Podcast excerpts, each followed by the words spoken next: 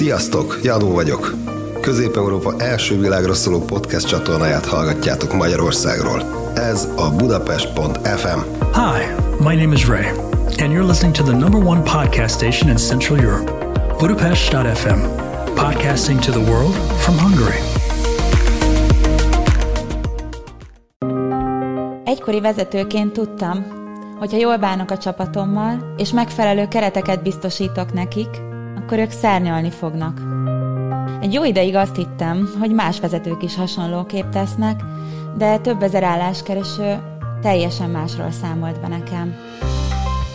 És jó magam is közelről láttam, hogyan betegszik meg számos szervezet a sorozatos vezetői mulasztások miatt. Azon gondolkoztam, hogy vajon a vezetők ennyire elfelejtették, hogyan teremthetnek egészséges és örömteli munkahelyeket? Vajon érdekli-e még őket egyáltalán a munkavállalók elköteleződése és sikeressége? És ha igen, akkor mit tehetnek mindezért? Én Polgár Zita vagyok, és ezekről a kérdésekről beszélgetünk a Hiteles Vezetés Podcastban. Gyere, és hallgass te is!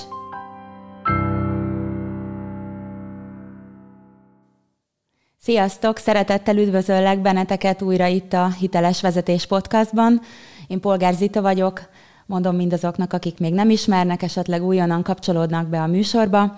És hát itt nagyon sok olyan témáról beszélgetünk hétről hétre, ami igazából egyrészt a vezetésről szól, tehát arról, amikor mi másokat vezetünk, tehát van egy csapatunk, illetve hát az önmagunk vezetéséről, és vezetéséről is elég sok szó esik, úgyhogy örülök, hogy újra itt vagytok, és hát tök őszinte leszek hozzátok, kettő nappal ezelőtt még nem nagyon tudtam, hogy miről fogok beszélni ma, mert hogy nem volt egyszerűen téma, meg ugye itt két, hete, két hetes szünetünk volt most, és most vagyok újra először, és hát Igazából kértem is segítséget barátoktól, aztán egy nagyon jó ötletet kaptam, ami ráadásul nagyon sokakat érint, azt kell, hogy mondjam, mert um, elég sok munkavállalóval beszélgetek, ugye ezt biztos tudjátok, hogy uh, igazából akiket ugye meghatározó munkavilága, hát ki nem dolgozik manapság. Um, és uh, egy olyan téma érkezett, amiről én úgy látom, hogy szinte minden cégben, minden nagyobb szervezetben különben előfordul, kicsikben is, csak ott talán nem annyira hangsúlyos, vagy nem annyira számottevő. Um, ráadásul elég destruktív hatása van akkor, hogyha ez egy állandó jelenség, ugye ezt ki is írtam a, amikor megkérdettem a mai műsort, hogy itt a munkamániás vagy munkafüggő felettesről, főnökről fogunk ma beszélni, és hát erre mondtam azt, hogy ez, ez a téma ez nem piskóta, mert hogy elképesztő hatásai vannak az emberekre nézve, és szerintem ennek közel sincsen, közel sem vagyunk annyira a tudatában, mint amennyire ez jelentős, és amilyen hatásokat kivált ez az egyénre nézve. Maga a téma szerintem különben a mentális egészséghez tartozik, tehát ez is egy érdekes dolog, hogy, hogy mennyire nem kapcsoljuk sokszor azt össze, hogy, hogyha munkamániás valaki, akkor ugye hogyan hat a többiekre. Úgyhogy én most erről fogok nektek ma mesélni itt egy hát fél órában, órában, ezt ugye sose tudom. Minden esetre nagyon örülök a témának, és tényleg köszönöm nektek, mert amikor meghirdettem, akkor utána meg sokan írtatok, hogy ezzel már volt dolgotok, nekem is volt ilyennel dolgom, és, és tényleg nem egy egyszerű helyzet ezt kezelni, ha egyáltalán kell kezelni. Úgyhogy azzal fogom ma kezdeni, hogy felolvasom azt az esetet, amit konkrétan kaptam, meg utána majd még szerintem fogok hozzá kapcsolni más példákat is, mert mert azért van egyéni tapasztalásom is, amikor ugye mentorálással foglalkozom, mesélnek sokat a munkavállalók. A lényeg az, hogy ha van bármi kommentetek közben itt a műsor alatt, és nyugodtan küldjétek, mert lehet, hogy van nektek saját élményetek is, azt meg nagyon szívesen hallgatom. És akkor kezdjük most az esettel, mm, mert szerintem nagyon-nagyon sokunk számára tanulságos lesz. Azt írta az illető, vagyis hát azt mondta el telefonban nekem, hogy a felettese munkamániás, vagy ahogy ő fogalmazott, ugye munkafüggő, és a, ez abban nyilvánul meg, hogy, hogy a felettese állandó rendelkezést, rendelkezésre állást vár el a kollégáktól is, éjjel is küld leveleket, követeli az azonnali választ, ez nagyon durva, éjjel is, és gyakran sürgeti az embereket, javarészt ugye a csapatában lévőket, de a körülötte lévő embereket is előfordul, hogy sürgeti. Itt ugye most kifejezetten a csapatról beszélünk.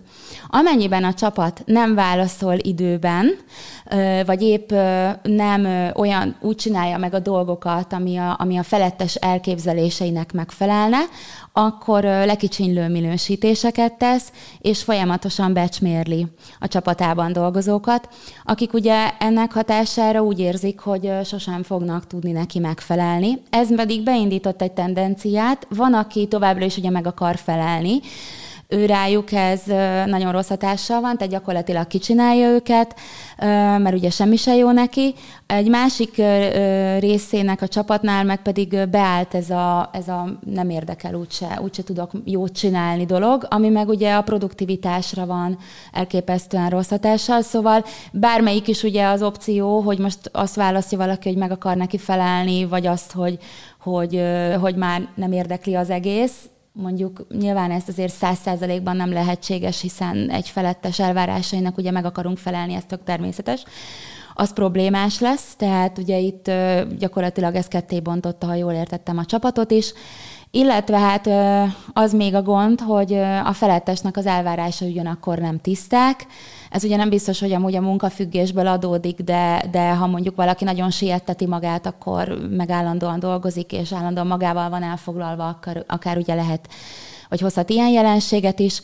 És ugye a kommunikációjában sem ö, fejezi ki igazán, hogy akkor most mit akar pontosan, mikorra, ö, nem lehet nála tudni egyébként, hogy mik akar, mit akar, mik az elvárásai, és ami még ö, felkeltette nagyon a, a, a figyelmemet, illetve hát így megütötte a fülemet, ezt, azt, azt kell inkább mondanom, hogy előfordul megalázás is a részéről. Tehát, hogyha valami tényleg nem oké számára, akkor ilyen random módon ö, megalázó megjegyzéseket tesz a munkavállalókra és az ő munkájukra. A kérdés ugye úgy szólt, hogy mit lehet ezzel kezdeni. Én most azzal szeretném kezdeni, hogy itt ebben az esetben eleve kettő dolgot látok a felettesnél. Tehát van egyszer valóban valószínűleg egy munkafüggés, hogy ugye él is dolgozik, állandóan hajtja a többieket, magát is, mindig bent van az irodában, küldözgeti folyamatosan a leveleket.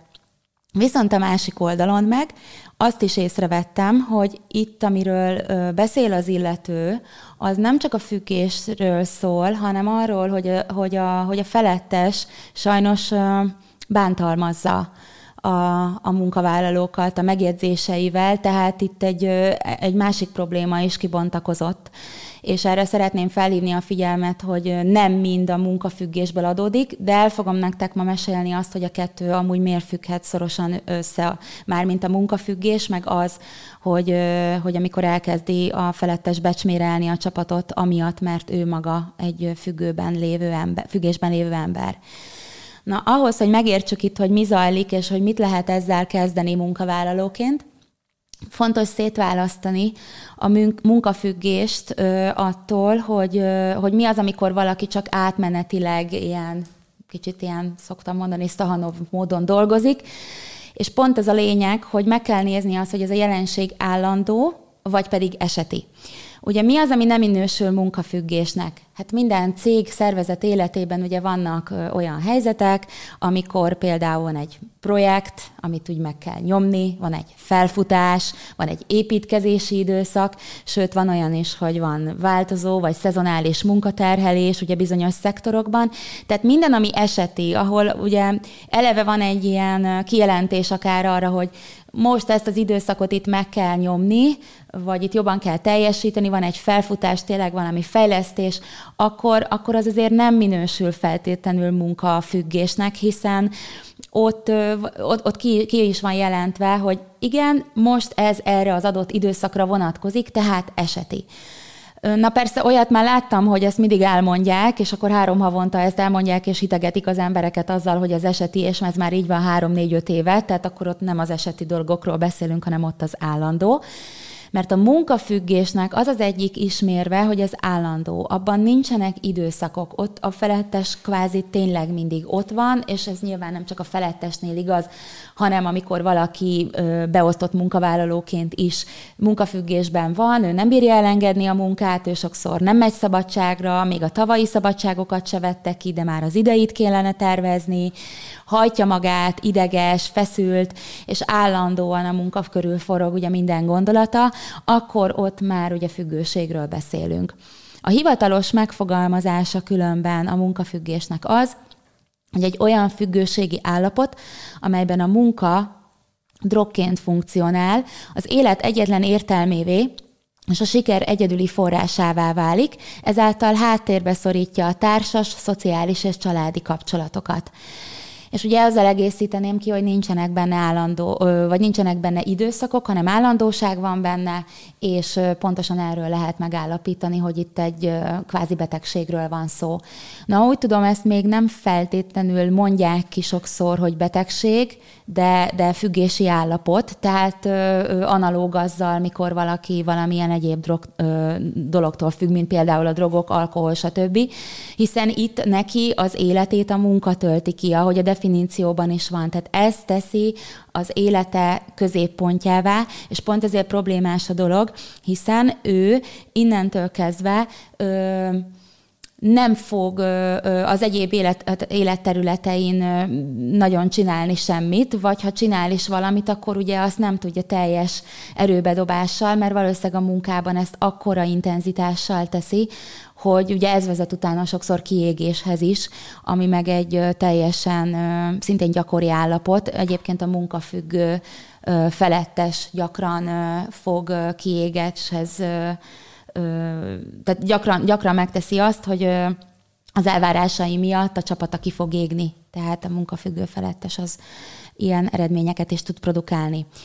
Szóval Ugye ezt már látjátok biztosan ebből, hogy, hogy itt azért egy elég komoly dologról beszélünk, tehát itt egyetlen embernek a mentális állapota fogja meghatározni akkor a környezetét, és hogyha ez maga a vezető, akkor az természetesen mindig minden esetben hatással lesz a csapatára. Még akkor is hatással van különben a csapatra egy munkafüggő ember, hogyha az nem a vezető, de ha a vezető, akkor ugye gyakorlatilag a munkafüggése meg fogja határozni azt, hogy ő mit vár el a többiektől, és ezt fogja presszionálni. Én nagyon ritkán találkoztam olyannal, hogy egy munkafüggő vezető igazából azt mondta volna a többieknek, hogy ti viszont menjetek nyugodtan szabadságra, és éljétek az életeteket, és milyen jó, hogy pihentek. Ez nem így szokott lenni. Ugye ő magától ilyen esetben olyan dolgot vár el, ami, ami annyira meghatározza az életét, hogy utána nem fogja megengedni valószínűleg másnak, hogy ők ugyanúgy éljék az életüket boldogan, örömben, mint ahogy adott esetben ő lehet, hogy szeretné, csak ezt ugye nem ismeri el magának, és akkor innentől kezdve kész a probléma, mert hogy akinek a, a, az életének a középpontjában a munka áll, azok, azok az emberek gyakran lelkileg nagyon elmagányosodnak, sőt, hát a, megromlanak a társas kapcsolataik, meg a szociális életük, tehát nagyon sokszor szanaszét vannak hullva.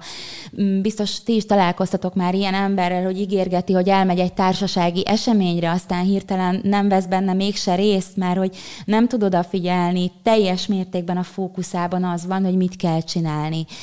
És ugye ezzel egy óriási súlyt tesz önmaga vállára, mert ö, ezt a fokozott jelenlétet, ezt a fokozott intenzitást ő követelni fogja másoktól is, hiszen magát is egy eszközzé teszi, a munka eszközévé, és ezáltal, hogyha vezető az illető, akkor a csapatát is a munka eszközévé fogja tenni, tehát azt fogja követelni a csapatától, amit, amit önmagától is követel, vagy úgy is fogalmazhatnék, hogy az fogja nem fogja megengedni a csapatának azt, amit ugye magának sem enged meg. Ezt nem feltétlenül csinálja tudatosan, ugye mivel kvázi egy mentális problémáról, egy mentális betegségről van adott esetben szó, nem biztos, hogy ezt az illető beismeri magának, és pontosan ez jelenti a, a nagy problémát a dologban.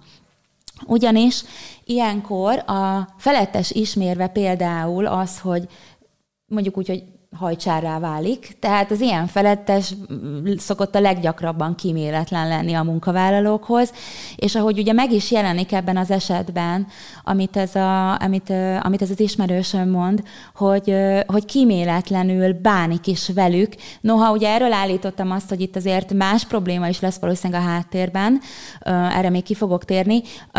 Ez a fajta kíméletlenség az, mutatja azt, hogy ő magával ez a felettes hogyan bánik. És ugye a, ez a fajta problematika onnantól kezdve, hogy a mindennapokban megjelenik, az az emberekre olyan hatással lesz, hogy először feszültséget fognak megélni, aztán szorongani fognak, amiatt, hogy ugye például olyat vár el a felettes, ami nem teljesíthető, vagy adott munka időben nem teljesíthető, adott mennyiségű munka nem teljesíthető, irreálisak az elvárások, az elképzelések.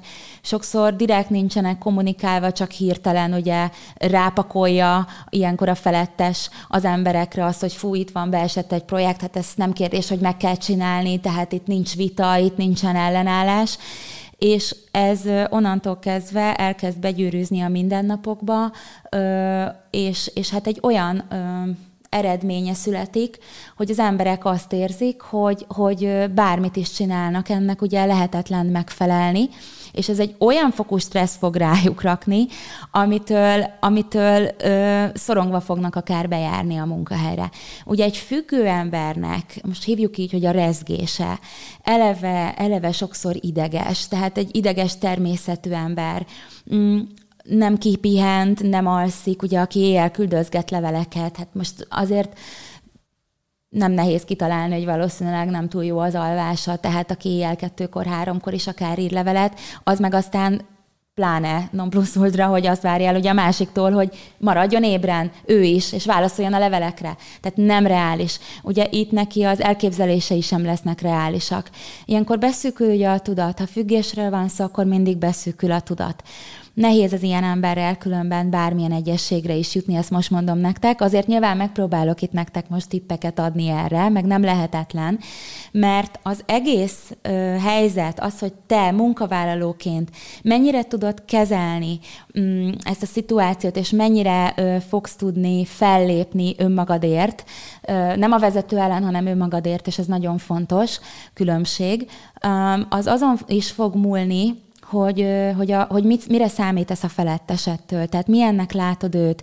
Ugye, ha szimpla, idézőjelben nagyon szimpla munkafüggésről van szó, amiben lehet azért hatni a vezetőre, és, és, és látod azt rajta, hogy mondjuk van benne azért nyitottság a tekintetben, hogy ő maga látja valamennyire saját magát. Tehát mondjuk például tesz olyan megjegyzést, hogy igen, én is tudom, hogy ez, hogy ez azért sok, meg én is tudom, hogy máshogy kép kéne csinálnom, bár ugye ilyet nagyon ritkán hallunk egyébként a vezetőktől, akkor, akkor azért van arra esélyed, hogy, hogy tudj vele beszélni, illetve ha tényleg szimplán úgy van szó függésről, hogy ezt az illető kizárólag magától követeli, és ez a csapatban, csapatban nem kommunikálja, vagy, vagy azért benneteket elenged, mert egyébként láttam ilyen vezetőt is, full tudatában volt annak, hogy ő függő, ő nem bírja letenni, nem tudni egyébként, hogy most járta egyébként pszichológushoz, hogy foglalkozott ezzel a dologgal, de, de a csapatát mondjuk elengedte, akkor mondjuk az egy jó jel, vagy mondjuk az is egy jó jel, amikor van, van igény arra, hogy, hogy, hogy bevonjon téged az ezzel kapcsolatos kommunikációba, tehát mondjuk van egy feladatkiosztás, és akkor megkérdezi, hogy hogy látod, vállalható ez még? Mert már látom, hogy így is túlórázol. Ugye itt egyáltalán nem erről az esetről beszélünk, csak ugye közben is gondoltam tippeket adni, mert hogyha azért olyan felettesetek van, akiről úgy érzitek, és tényleg ez egy érzés is bennetek, hogy lehet vele beszélni, akkor érdemes erre hallgatni, és hát amúgy is, ugye itt most fogok mondani tippeket, amiben látni fogjátok, hogy képviselni önmagatokat nagyon fontos lesz ebben a helyzetben, ugyanis, hogyha egészségtelen ö, ö, munkafüggésről van szó, tehát arról a verzióról, amikor már annyira torzult a vezetőben az önmaga, önmagával való kapcsolata, hogy ezt rá akarja nyomni ugye a többiekre is, és, és nem bír mit kezdeni a saját függésével, és ez azt akarja, hogy mindenki így csinálja, akkor is fontos a saját igényedet képviselni, az igényeiteket képviselni, ugyanis, ha nem teszitek meg, ez nem fog változni.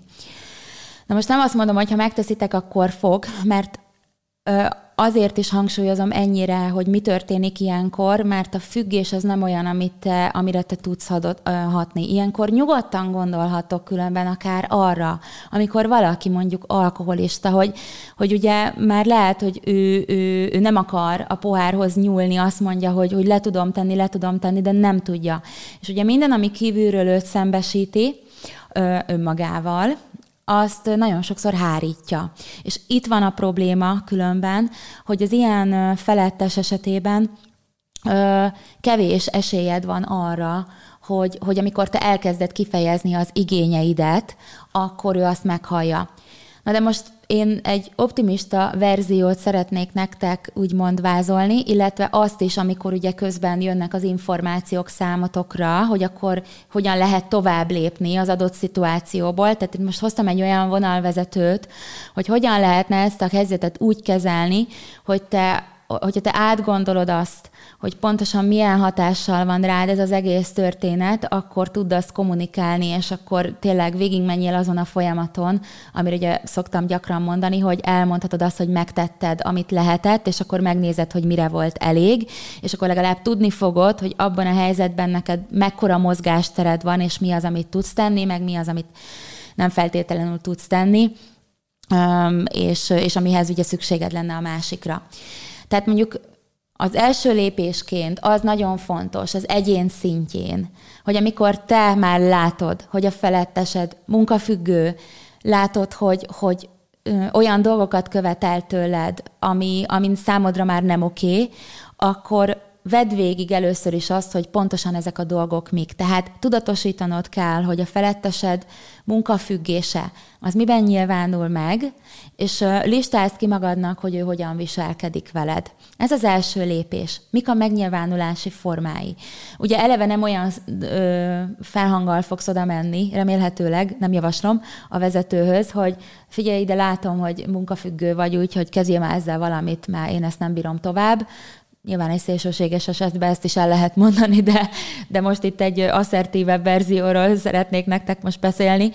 Tehát tudatosítanod kell azt, hogy hogyan hat rád a, a viselkedése, miután tudatosítottad azt is, hogy pontosan ő mit tesz veled. Tehát ha mondjuk abban nyilvánul meg az ő mm, függése, aminek következtében nyomás helyez rád, hogy állandóan új feladatokat pakol rád, és te már azt se tudod megcsinálni, vagy még azt se tudod megcsinálni, ami egyébként a munkaköri leírásodban benne van meg, ami ténylegesen a, a, a, a kitűzött célok felé hat, akkor az mondjuk ugye probléma, mert neked is az időd az, az véges, és nem leszel hatékonyabb, mert mitől lennél hatékonyabb, ha csak nem, akkor ugye kérsz valamit, amitől hatékonyabb lehetsz. Tehát végig kell azon menni, hogy milyen hatással van rád az, amit ő kér, kér adott esetben ugye utasít, nagyon sokszor az ilyen felettes, és meg kellene tudnod azt fogalmazni, hogy mire van szükséged, illetve mi az, amit nem akarsz, ami, ami, ami nem, nem oké számodra. Elmondhatod azt is ugye, hogy miért nem. Tehát akkor a lépések még egyszer, tudatosítod, hogy miben nyilvánul meg a felettesed munkafüggése, ha ezt azonosítottad, kijelented, illetve felsorolod magadnak, hogy hogyan viselkedik veled, majd utána megnézed azt, hogy hogyan hat rád a, az ő viselkedése, feszültséget kell benned, szorongsz miatta, félsz, kapkodóvá tesz, dekoncentrált vagy, nem érsz oda sehova, te magad is olyan úgy viselkedsz, mintha munkafüggő lennél, ez sem ritka. És utána megfogalmazod, hogy mire lenne szükséged, illetve ha van ilyen mód, akkor az, amit ő kér, az számodra milyen módon teljesíthető. Nézzük azt meg, hogy miket szoktak az ilyen felettesek ugye kérni, utasítani, parancsolgatni sajnos. Szoktak például ugye azért rápakolni az emberekre többet, mert hát, hogy nincs más, aki megoldja. Na igen ám, de azért, mert a csapatban mondjuk nem elégséges a létszám, vagy irreális a munkaterhelés, és azt a vezető nem képviseli, ettől ugye neked nem feltétlenül kellene, hogy több legyen a munkaterhelésed.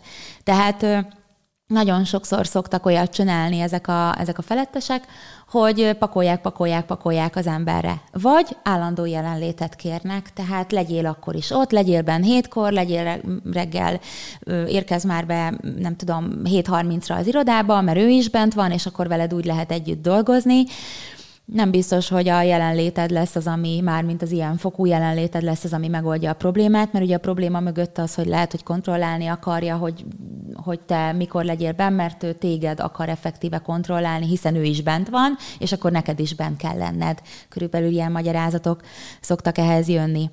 Na most az, a, a felettessel való kommunikációhoz azért szeretnék adni egy tippet, nem trükknek mondanám, hanem, hanem egy olyan um, kommunikációs technikának, amiben te ö, sokkal, ö, várhatóan sokkal nagyobb eredményt fogsz elérni, hogyha így kommunikálsz, és így gondolkozol. Meg kell tanulnod ilyenkor egy felettes fejével gondolkozni. Mit értek ezen?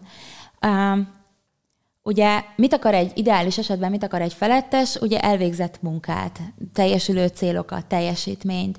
Um, ha például azért akarja a jelenlétedet állandóan a cégben, mert valójában emögött az van, hogy, hogy azt abban akarja magát bebiztosítani, hogy te tudja, hogy ak- azt mondja, hogy tudja, akkor végzed el a feladatodat, hogyha bent vagy, mert ugye ha nem lát, akkor ki tudja, mit csinálsz, akkor ott egyrészt ugye bizalom probléma van, másrészt meg kellene neki mutatnod, hogy te ugye akkor is elvégzed a feladatot, amikor, amikor nem vagy benn.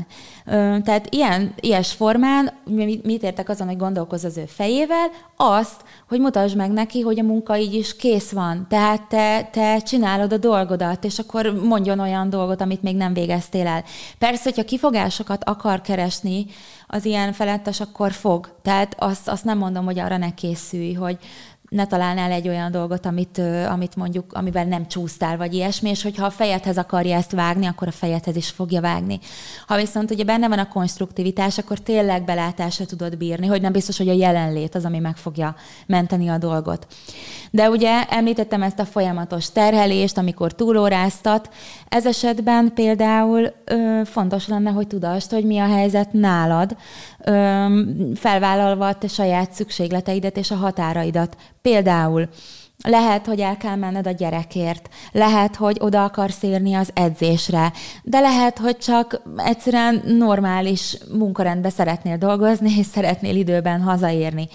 Tehát ugye ez az az eset, amikor, amikor már nagyon kell tudnod azt, hogy neked mire van szükséged, és azt képviselned kell, akkor is, hogyha a másik ezzel nem ért egyet. Ez ugye nagyon egy erős próbatétel, hiszen pont a vezetői kommunikációban sokszor egy aláfölé rendelt viszonyt élünk meg, különösen akkor, hogyha a felettes lekezelő, mégis ez a szituáció téged arra fog késztetni, hogy a határaidat megtanuld meghúzni, és kifejezésre tud azt juttatni, hogy, hogy neked mik az igényeid, és te hogyan működsz jól. És itt is gondolkodhatsz amúgy a felettes fejével a tekintetben, hogy igenis mutass rá arra, hogyha neked nincs elég szabadidőd, az neked, az neked ö, ö, nem jó, tehát az hat rád a produktivitásodra, és hogyha sokáig túlórázol, akkor te egy idő után mondjuk ö, nagyon fáradt vagy, és hogy pont, hogy destruktívan hat rád.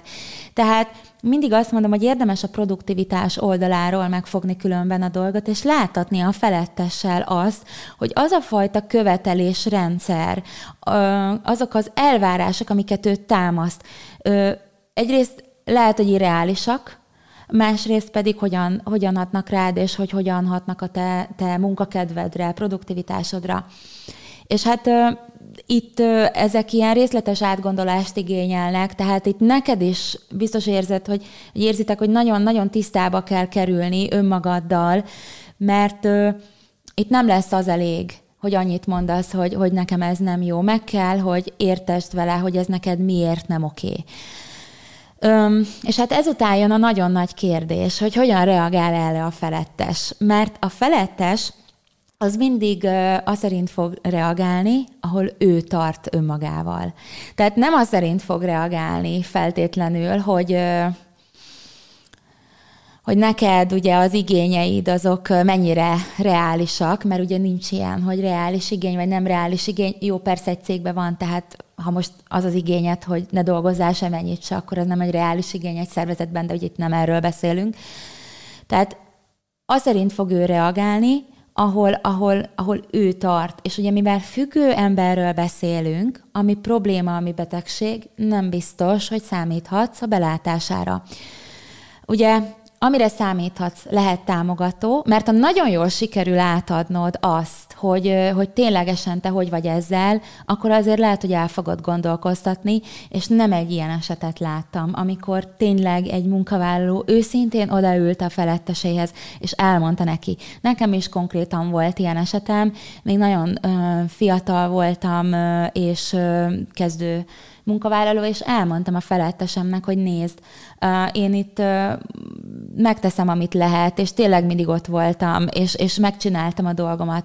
De nekem, én akkor tanultam még mellette, és hogy szükségem volt a tanuláshoz időre. És én mondtam, hogy én itt vagyok, rám lehet számítani, de nekem kell az, hogy legkésőbb 5.30-kor innen elmenjek. Én még utána nyomom az esti műszakot, a tanulást, és hogy nekem ez kell, és hogyha ezt nem adja meg, mint lehetőség, akkor biztos vagyok benne, hogy romlani fog a munkakedvem is, hiszen ha a munka nekem azt jelenti, hogy közben lemondok arról a tanulásról, amiért meg nagyon-nagyon sokat dolgozom, mármint hogy szeretném azt a képzést elvégezni, akkor, akkor, akkor egy idő után ez, ez engem vissza fog vetni. És megértette. Tehát nem minden esetben reménytelen ez a dolog, de nagyon sokat számít az, hogy az illető hol tart. Ha egy támadó, hárító, nem támogató, nem együttérző felettesről beszélünk, akkor sajnos az utóbbi eset, vagy hát abban az esetben, hogy te elmondod, hogy neked mire lenne szükséged, ez belőle ellenérzéseket fog kiváltani, és azért, mert ilyenkor te szembesíted őt azzal, amit ő nem ad meg saját magának, és hát valószínűleg nem is lesz arra nyitott, hogy változtasson, mert nem tartod, hogy megértsen téged. Mm, hiszen nem érti meg ugye önmagát sem, tehát nincs ilyen viszonyban önmagával. Na most ilyenkor is kell még mit tenni, mert én nem mondom azt, hogy ezen a ponton te állj meg, hiszen ha te kommunikáltad a felettesed felé, és ön nem változtat, akkor, és te szeretnél ezzel együtt ugye maradni, és mondjuk tudom én, szereted a munkádat, vagy, vagy most hirtelen nem tervezed, hogy kilépsz, akkor is kell valamit tenni, hiszen ha, ha, ha nem teszel, akkor, akkor valószínűleg ez a helyzet fennáll, és csak a stressz és a frusztráció fog benned növekedni, mindazok a dolgok, amiket ugye hatásként számba vettél. Um, ilyenkor döntened kell arról, hogy hogyan tovább. Tehát mi lesz a következő lépés. Ugye nagyon sok cégnél, hál' Istennek már van HR, jó esetben a HR azért azt is szolgálja, hogy a munkavállalónak a mentális egészsége rendben legyen, és ilyenkor el kell menni a HR-hez, és el kell mondani ugyanezeket a dolgokat, illetve azt is, hogy beszéltél a feletteseddel, és mi történt. Az is szóba jöhet, hogyha nincs HR, ettől rengetegen félnek, ugye ez sokszor ilyen egyirányú utcának tartják, hogy akkor oda mész a, a feletteset feletteséhez, és elmondod, hogy mi a helyzet. Aki nem biztos, hogy mindenről tud, mert ilyen példát is láttam sajnos, viszont ezt is meg kell tenni, hiszen ha, ha ő az, aki mondjuk adott esetben tudna segíteni. Akkor lehet különben még ez nagyon hatásos, hogyha többen vagytok ugyanígy, mert ugye ahol több ember ugyanazt mondja, ott, ott azért elgondolkodtató például a hárnek is, meg a, a felettes felettesének is, hogy úristen, ezt most már itt nem egy ember mondja nekünk, akkor, akkor viszont el kellene gondolkozni. Nyilván a mögöttes az, hogy nagyon szomorú, hogyha egyébként egy, egy, egy felsővezető ezzel nincsen tisztában, de, de sajnos megtörtént eset, ilyen is van, és lehet még arra egyébként számítani, sőt szerintem kell is, hogy ma már a cégeknek elkezdett fontossá válni valamelyest a mentális egészség témája. Tehát most sok konferenciát látok, sőt, cégek is gombamód szaporodnak ezen a well-being, munkahelyi well-being témaköré. Úgyhogy én azt hiszem, hogy, hogy, hogy neked az fontos képviselned, hogy a mentális egészségedről van itt szó, plusz a produktivitásodról. Tehát ne csak, ne csak olyan oldalról közelíts meg, hogy, hogy és a csakot itt most nyilván nagyon zárójelben mondom, hogy nincs elég szabad időd, hanem a hatásait, hogy, hogy rád ez már mentálisan hogyan hat. Ugye amikor szorongsz, amikor stresszt élsz át, azt komolyan kellene venni a munkáltatónak. Tehát az, hogy a felettesed ilyet vált ki belőled, akkor, akkor azzal foglalkozni kellene.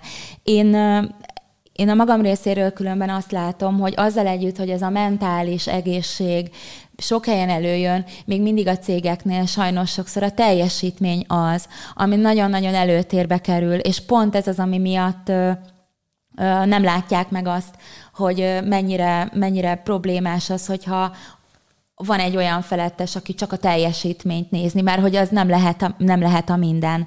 Én ezt úgy fogalmaztam itt meg magamnak, mikor erről írtam a kis gondolataimat, hogy, hogy minden cégnek kellene manapság felelősséget vállalnia, és a tettek mezején azzal is, hogy milyen felettest választ, ugye a mentális egészségért. Tehát felelősséget kellene vállalni a cégeknek, a munkavállalóknak, a hogy létéért, aminek, aminél látni kellene azt is, hogy ha egy olyan felettest hagyok és engedek a szervezetben, aki másokból szorongás, feszültséget vált ki, akkor azzal foglalkozni kellene, és ott nem biztos, hogy az emberek azok, akiknek tréninget kellene adni, hogy hogyan kezeljék a stresszt, mert manapság nagyon-nagyon divatos a stresszkezelés tréning, hanem arról kellene inkább beszélni, és azt kellene megnézni, hogy ezzel a vezetővel mit lehet tenni, és hogy egyáltalán tudatában van-e az annak a hatásnak, amit ő kivált az emberekből mert mert szerintem nagyon sok esetben a cégek nem ott keresik a, a, a megoldást, ahol, ahol az ténylegesen van, és ilyenkor a munkavállalóknak adnak egy ilyen stresszkezelés tréninget, hogy, hogy akkor hogyan bírjátok még tovább, azt, amit egyébként meg már nem kellene elviselniük. Úgyhogy itt én nekem ez a meglátásom, és egyben a, a, a tanácsom is, hogy, hogy, hogy, hogy, hogy ezt képviselni kell, akár tényleg a hár és a, és a felső vezetés felé is. Ugyanis, hogyha a munka téged kicsinál, akkor te biztos, hogy nem leszel produktív, sőt, egyre kevésbé leszel az, egyre inkább nő benned majd mindaz a probléma, amit ugye megfogalmaztál önmagad számára, és el fog vezetni ezt téged, ugye akár téged is a kiégéshez, vagy lesz egy betegséged, vagy lesz valami olyan dolog, ami miatt ez, ez, ezt nem tudod már kézben tartani, úgyhogy tovább kell menni, és ez nagyon-nagyon nagy felkiáltójál, hogy tovább kell mindig menni. Um, és akkor ugye mi van akkor, hogyha még mindig uh, visszavernek téged, tehát uh, azt mondja a hár is, hogy hát ezt ő érti, meg, meg, meg, megérti a problémádat, de hogy nem tudom, a felettes személy egyébként nagyon fontos, mert ugye ez is gyakori a cégben, akkor viszont ott jön egy felkiáltó jel, és ez nagyon fontos minden ember számára, aki egyébként ilyen helyzetekkel találkozik, és nem csak a munkában, hanem akár a, a magánéletben is, hogy elmegy a végsőkig, és nem, ö, nem látja igazából azt, hogy változás lesz, amikor kiáll önmagáért. Én erre azt mondom nektek, hogy a végső megoldás az az önismeret. Ugyanis ez a helyzet, amiben vagy, főleg akkor, hogyha ismétlődik, és itt az illető is, aki elmesélte nekem ezt az esetet, mondta, hogy már nem egy ilyen főnöke volt, tehát ez egy ilyen ismétlődő kör nála. Meg kell azt nézni, hogy ez az egész szituáció hogyan beszél rólad, és arról, amit te működtetsz. Ugyanis, ha te ö, ránézel önmagadra, és visszatérő helyzetről beszélünk, akkor ha belegondolsz, a visszatérő helyzetekben a közös pont az te vagy. Tehát amikor jön egy visszatérő helyzet, és azt mondod, hogy fú, engem már megint becsapnak, hú, engem már megint hülyének néznek, engem már megint elutasítanak, már megint senki nem veszi számításba, vagy figyelembe az én igényeimet, az én szükségleteimet, már megint ez és ez, akkor az a, az a szituáció arról mesél neked, hogy te mit működtetsz a háttérben, milyen mechanizmusaid vannak. Ezek ugye sokszor tudatalattiak, de ezek a helyzetik, helyzetek teszik számodra tudatossá a dolgot. Tudatossá olyan mértékben, hogy lásd meg, hogy foglalkoznod kell vele.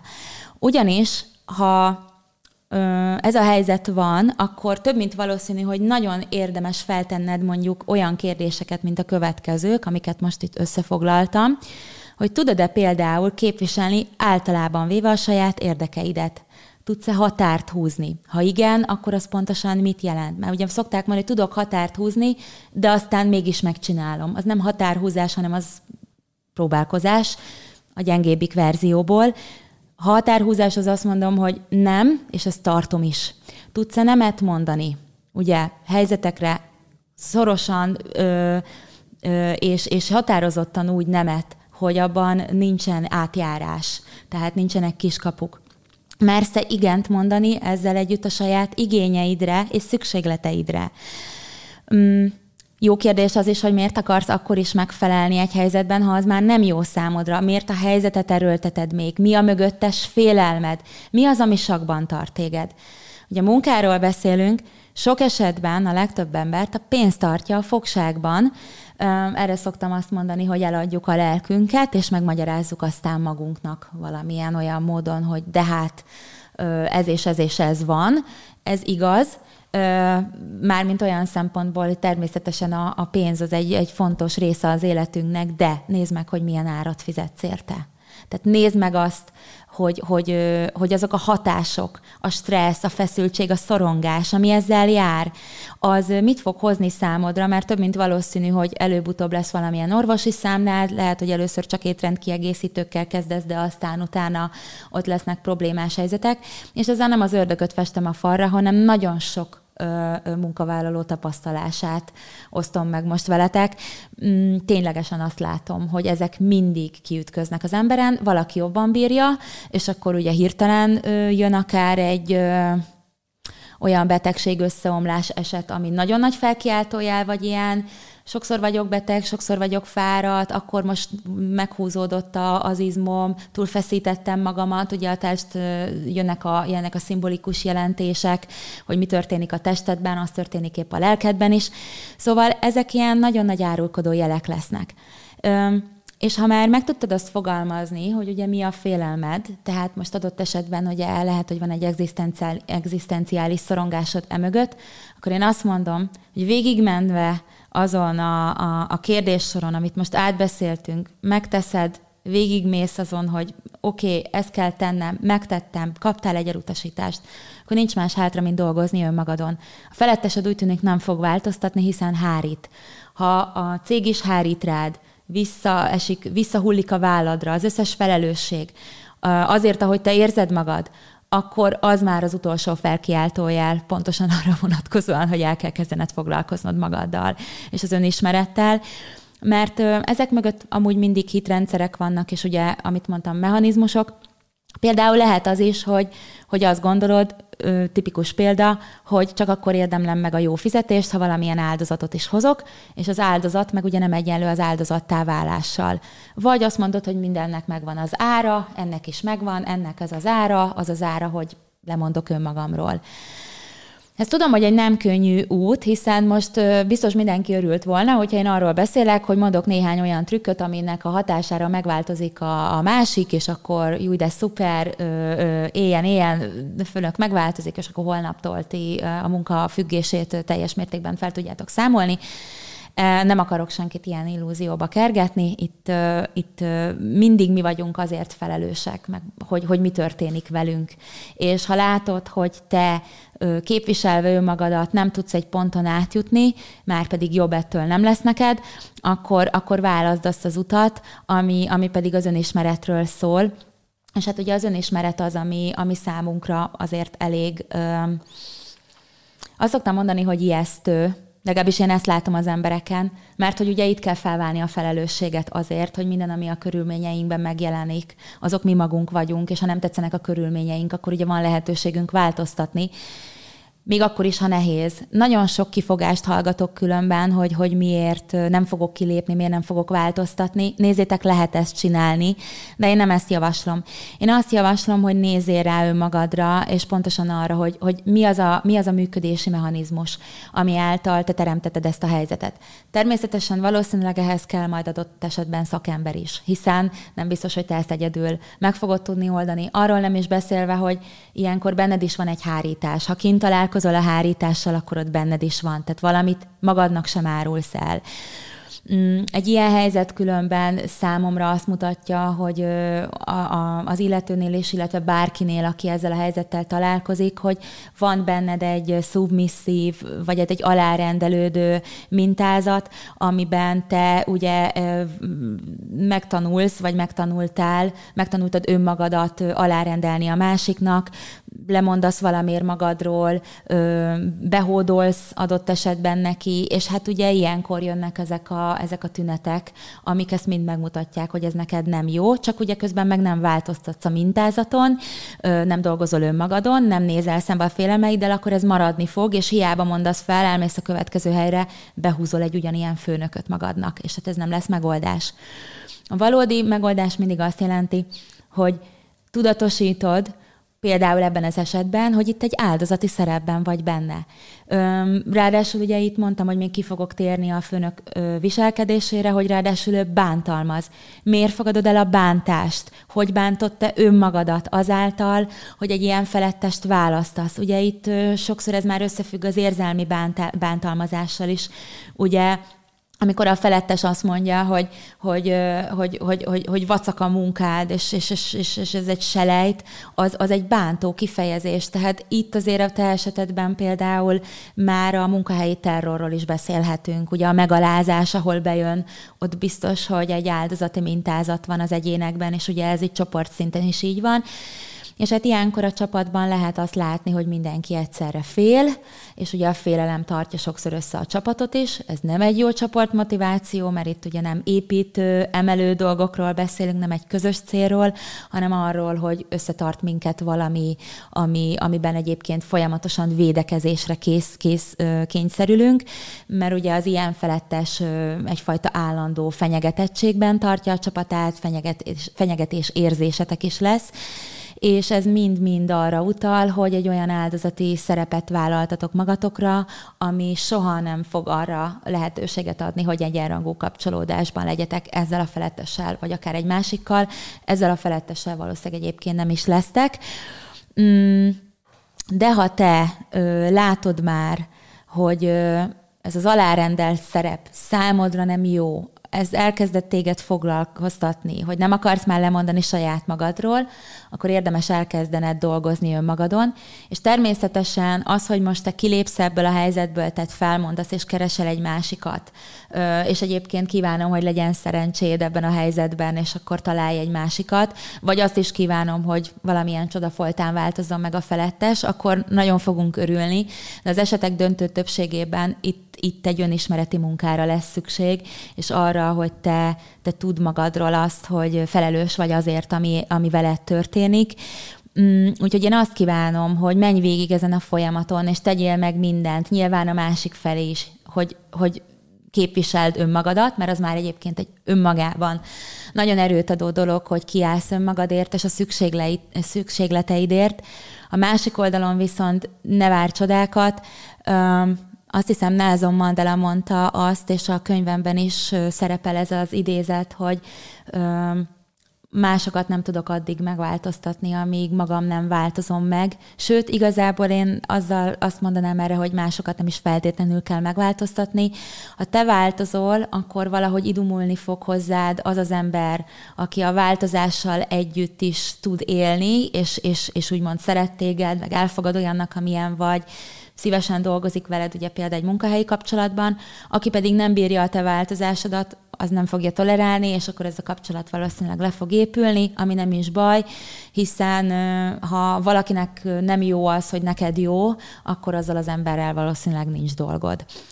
Úgyhogy én ezt javaslom, ezeken érdemes végigmenni.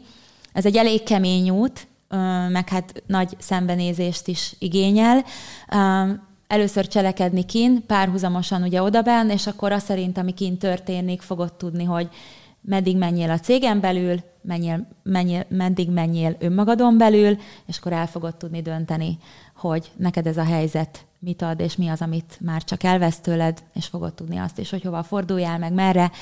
Úgyhogy én ehhez kívánok sok erőt, meg sok szembenézés, meg sok sikert. Ennyit gondoltam mára ezzel a témával kapcsolatban.